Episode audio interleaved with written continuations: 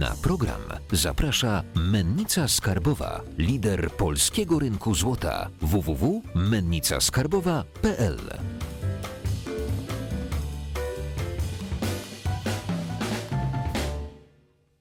Jacek Jakubiuk, witam Was na kanale Finansowy Preppers. Dzisiaj z nami popularyzator gry w szachy, autor 6 książek i trener strategicznego myślenia Michał Kanarkiewicz. Cześć, dzięki za zaproszenie. Ostatnio było Cię mniej w mediach społecznościowych, jakoś nie mogłem Cię trafić. Trafiła do mnie informacja, że jest bardzo popularny teraz serial o Gambit Królowej, który opowiada, żebyśmy nie robili recenzji w ogóle tego serialu, bo nie chciałbym, żebyśmy na kanale recenzowali cokolwiek. W 4 słowach Wam powiem, że to jest alkohol, seks, narkotyki i szachy. Nie wiem, jak to się komuś połączyło, ale ten serial bije rekordy popularności. Men are going to come along and want to teach you things. Doesn't make them any smarter. You just let them blow by, and you go on ahead and do just what and how you feel like. Ty jako trener strategicznego myślenia na pewno, oglądając ten serial, wyciągasz z niego jakieś specjalne wnioski. Co sądzisz? Co ci się rzuciło w oczy? Co możemy tu przełożyć jako finansowi preppersi na nasze życie? Co ten serial nas uczy? No na pewno, po pierwsze oglądałem dwukrotnie całą serię, więc ja tą serią mocno żyję, bo w tej chwili jest ten serial najpopularniejszym serialem na Netflixie i no, to jest niesamowita, powiedzmy, szachomania się tworzy trochę w Polsce, a też na całym świecie i to jest niesamowite, bo właśnie Gambit Królowej już w ponad 60 krajach jest na pierwszym miejscu i ponad 60 milionów osób obejrzało w przeciągu 28 dni od premiery. Niesamowita rzecz. Ale wracając do Twojego pytania, czego ten Gambit Królowej może nas nauczyć, to myślę, że jest kilka takich lekcji, które warto tutaj przytoczyć, a taką pierwszą, która mnie się od razu rzuca w oczy, to to, że nieważne skąd pochodzisz, ważne dokąd zmierzasz. I to jest taka lekcja, która też przez ten cały serial się przewija, ponieważ Beth Harmon, czyli główna bohaterka tego serialu, Gambit Królowej, no wychowała się w sierocińcu i no to nie jest wymarzony start pewnie dla nikogo tak naprawdę, a jednak ta droga, żeby też tutaj, tak jak mówiłeś, nie robić recenzji serialu, ta droga nie była usłana różami i w serialu jest wręcz pokazane, że Beth Harmon miała bardzo trudne, nawet w samym sierocińcu jeszcze trudne okoliczności tego dorastania, a jednak to pokazało, że no, pomimo tego, że wystartowała w sierocińcu, pomimo tego, że no, miała taki start, jaki miała, to jednak doszła do tego poziomu, żeby tutaj nie spoilerować, jaki był finał serialu, ale doszła do bardzo wysokiego poziomu szachowego i ta lekcja, nieważne skąd pochodzisz, ważne dokąd zmierzasz, bardzo mi się podoba. Co więcej też tutaj myślę ważna taka lekcja dla każdego, zarówno w życiu osobistym, ale też biznesowym, to taka, że nie ma znaczenia, jak zaczynasz, ale ważne, jak kończysz. Ja wiem, że to jest taka bardzo już oklepana, dosyć trywialna zasada, ale często przez nas zapominana, ponieważ jak rozpoczynamy nowy projekt w szczególności, to jeżeli on jest break-even, gdzieś w okolicach zera, to już jest fajnie, a czasami jest tak, że niekoniecznie jest na początku break-even i myślę, że jest takich wiele powiedzonych, takich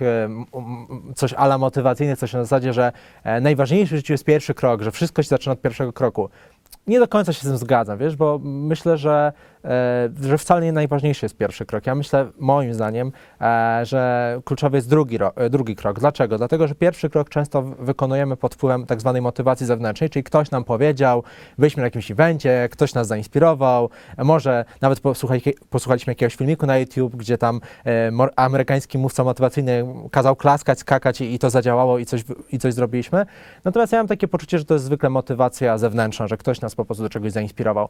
Natomiast jednocześnie ja myślę, że pomiędzy pierwszym a drugim krokiem pojawia się pierwsza przeszkoda i to właśnie w zależności od tego, czy tą pierwszą przeszkodę pokonamy, od tego zależy nasz długoterminowy sukces, więc tam też oczywiście w serialu jest ta pokazana droga, że na początku Beth Harmon nawet tutaj trochę zaspoileruję, ale uczyła się od dozorcy gry w szachy i nawet ten dozorca na początku nie chciał jej uczyć gry w szachy. I to było tak pokazane, że krok po kroku najpierw przekonała dozorcę do tego, że powinien uczyć gry w szachy, a potem poszła na pierwszy turniej i zaczęła rywalizować. I też na początku nie wszystko wygrywała.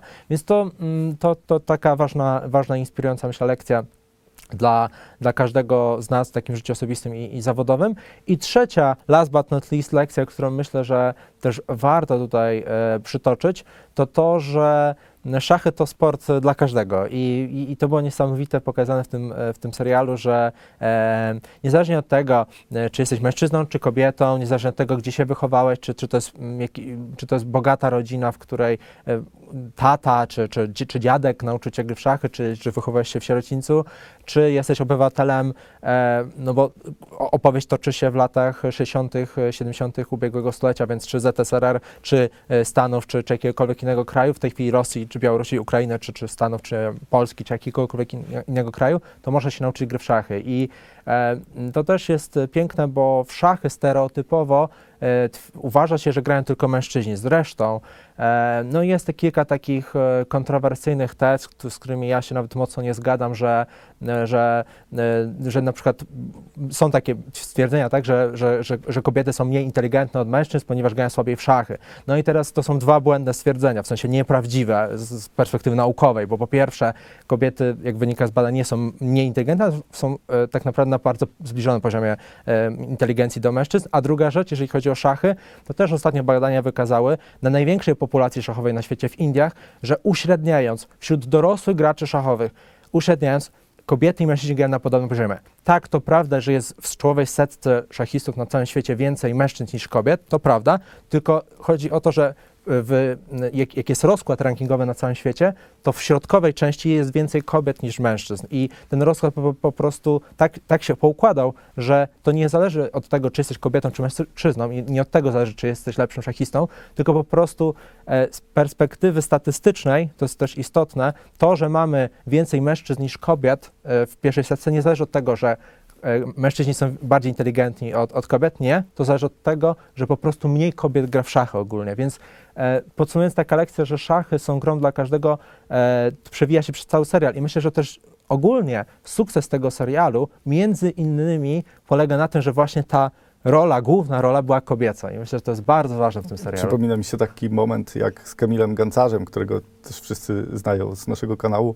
Graliśmy kiedyś w szachy, spędzaliśmy super długie popołudnie weekendowe grając właśnie w te szachy i próbowaliśmy jakby nawzajem się pokonać i przyszła jego narzeczona z przekąskami z kuchni, zagrała ze mną, zagrała z nim, ograła nas i już przestaliśmy grać w szachy, bo dostaliśmy takie łupnia, tak potwierdzając to, że kobiety jednak lepiej grają, znaczy nie grają gorzej. Nie grają, że po prostu, bo na tym też mi zależy i też myślę, że warto ten stereotyp odszarowywać, że to nie jest tak, że tutaj jest jakaś istotna różnica pomiędzy kobietami i mężczyznami. Po prostu inaczej się rozkłada rankingowo, ale badania największej populacji szachowej, tak jak już wspomniałem, w Indiach wykazały, że ten poziom jest bardzo podobny. I to, czy wygrywa mężczyzna czy kobieta, to jest oczywiście rzecz tam do ustalenia w trakcie rozgrywki, ale nie można takiego przyjąć założenia, że zawsze będzie wygrać mężczyzna, bo jest ono po prostu niezgodne z rzeczywistością naukową, którą ja bardzo lubię i ona jest po prostu,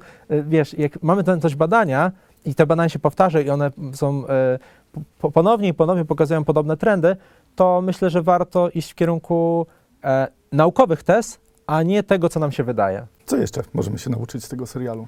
Jakie jeszcze punkty tam znaleźć? Tak, ja myślę, że też taka praca, taka zdeterminowana, długotrwała, wytrwała praca nad sobą, bo wspomniałem w 4 słowach o tym serialu, no i nie da się ukryć i też nie chcę tutaj spoilerować, że główna bohaterka, czyli Beth Harmon, miała swoje wyzwania w trakcie tej drogi szachowej i myślę, że to jest trochę podobna analogia do naszego życia biznesowego, osobistego, że ja nawet bym pokusił o takie stwierdzenie, że każdy mistrz, niezależnie od dziedziny, ma historię, często też nawet trudną.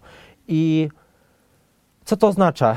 To oznacza tyle, że każda historia ma jakieś zakręty, każda historia ma jakieś trudne momenty, w których mamy zwątpienia, momenty zwątpienia i w szczególności w życiu biznesowym myślę, że to jest ważne, bo ja wiem, że bardzo popularne, w szczególności na YouTube, jest oglądanie filmów motywacyjnych, filmów multimiliarderów, którzy osiągnęli gigantyczny sukces, tylko to jest urywek ich życia. Ja myślę, że o tym warto przypominać, bo choć to jest oczywista oczywistość tak naprawdę, ale tylko widzimy urywek życia w tych filmach, a tam często po drodze jest wiele trudnych lekcji. Zresztą świętej pamięci nawet Steve Jobs miał trudne lekcje, tak, prawda? Jego kariera nie była usłana różami. Już pomijając to, że jego karierą przepłacił to, że w sensie inaczej, życie rodzinne jego ucierpiało poprzez karierę, prawda? I to jest tak, że zawsze jest coś za coś. Ja lubię to stwierdzenie, że coś za coś, bo ostatnio dostałem takie pytanie, czy za wszystko w życiu się płaci cenę?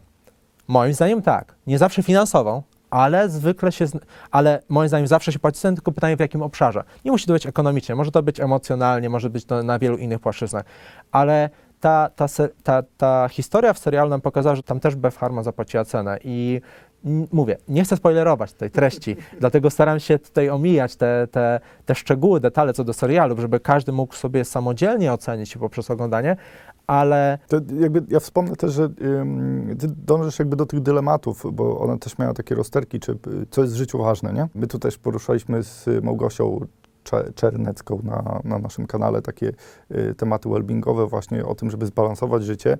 I właśnie tak jak mówisz, często ci, którzy wygrywają coś, wygrywają to kosztem czegoś innego.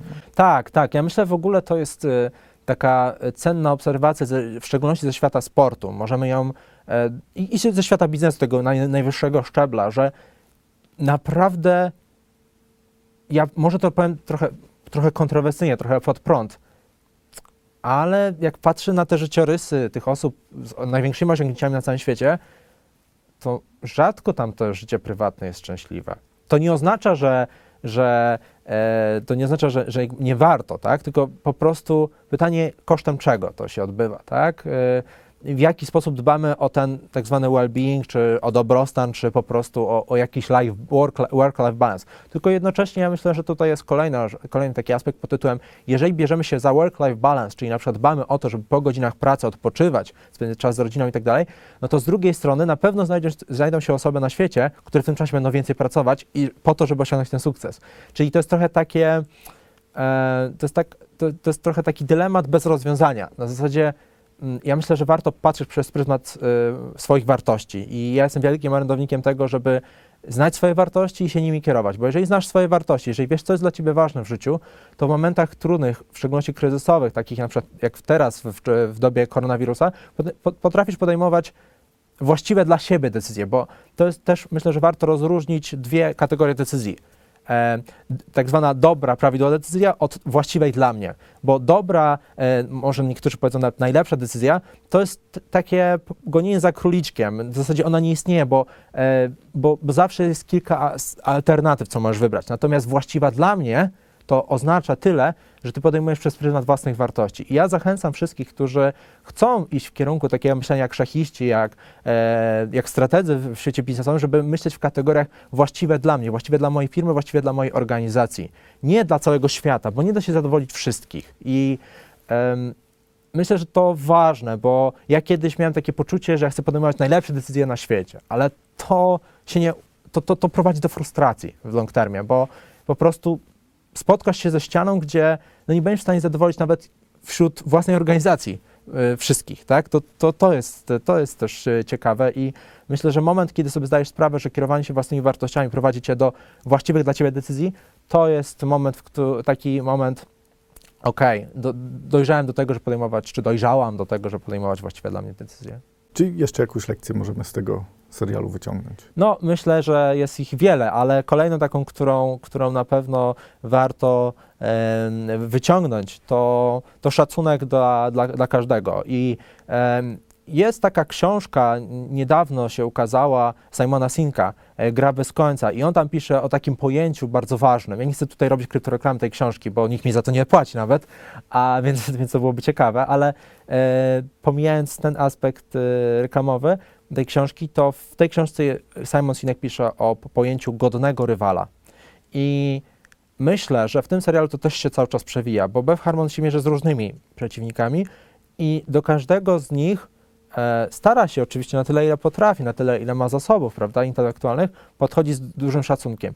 I to podejście pod tytułem godny rywal, o którym też wyczytałem w książce u Simona, bardzo mi się podoba, ponieważ ono się charakteryzuje dwoma rzeczami. Z jednej strony szacunkiem do przeciwnika, który moim zdaniem jest podstawą do tego, żeby nie tylko budować wspierające relacje z otoczeniem i nie popaść w jakąś manię rywalizacji, ale drugą rzeczą ważną też jest to, że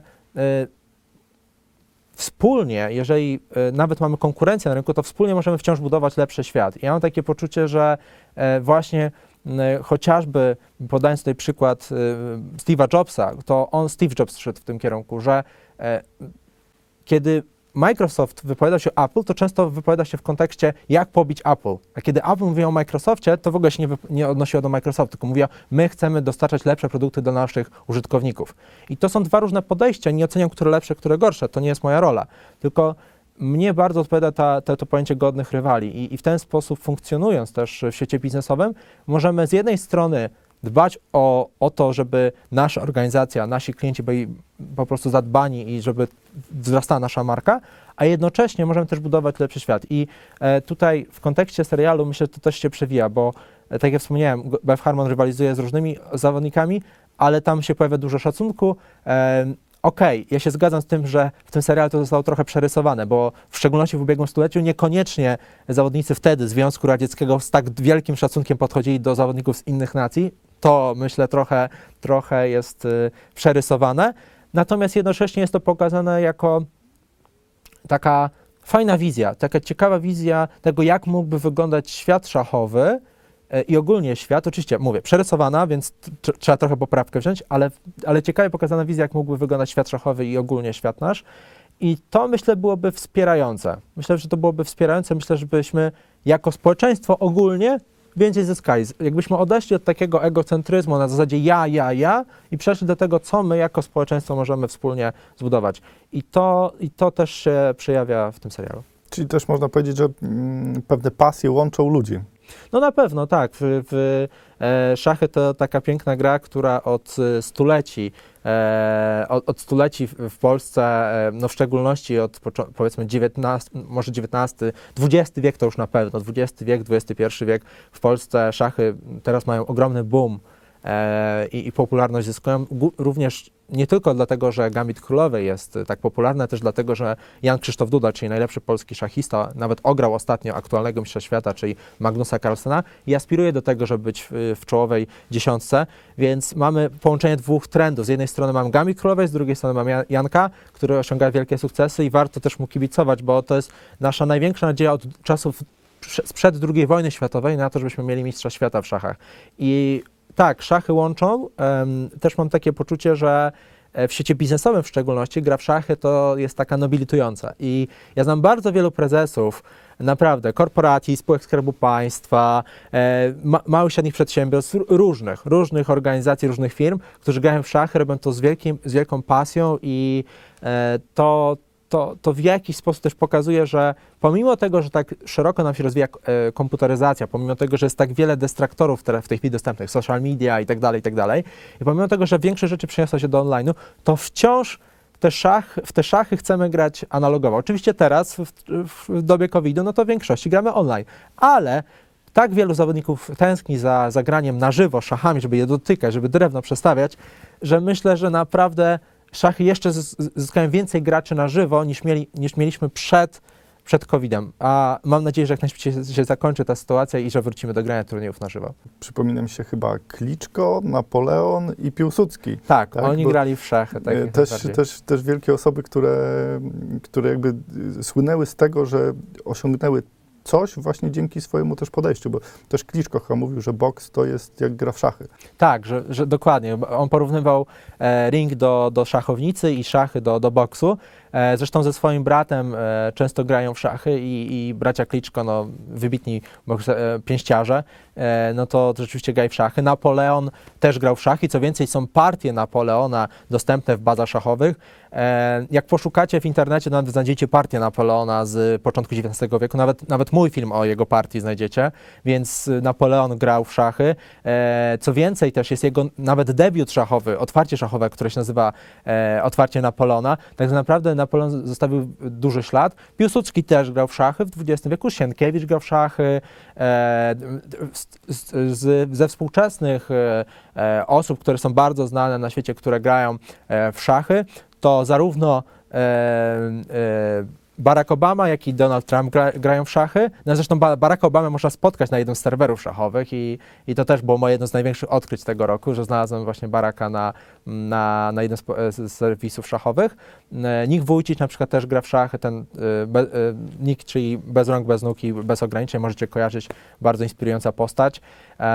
Więc tych postaci, które grają w szachy jest naprawdę, naprawdę bardzo wiele i to jest gra popularna na całym świecie i co więcej, też nie tylko nobilitująca, ale też w pewnych kręgach, powiem to tak, że wypada umieć grać w szachy. I to też mnie, okej, ja się tego domyślałem, ale ja tego doświadczyłem dopiero jak się tam pojawiłem, więc naprawdę warto uczyć się gry w szachy.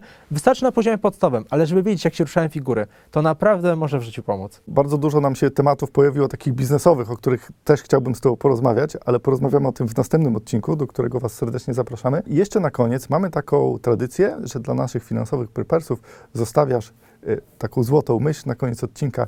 Kamera jest Twoja, zapraszam.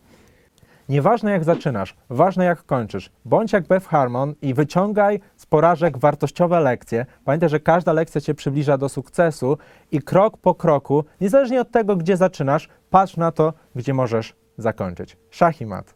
Dziękuję Wam bardzo za dzisiaj. Zapraszam Was do grupy na Facebooku, bo tam będzie konkurs na książki Michała. Nie jeden, a więcej. I zgadza się. Też ostatnio były konkursy na złote szampany, bo typowaliśmy cenę akcji Allegro, ale to już było. Teraz będą książki. Oczywiście zapraszam też do komentowania, kliknięcia w linki w opisie.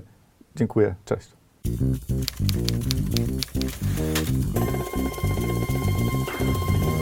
Co będzie z restauracjami, co będzie z hotelami, jak będzie wyglądał ten rynek. Póki nie zajdą regulacje i póki nie, nie minie okres jakby oczyszczenia po tym wszystkim 2-3-letni, to tak naprawdę nie będzie normalnie, bo my będziemy ponosić konsekwencje lockdownów przez najbliższe lata.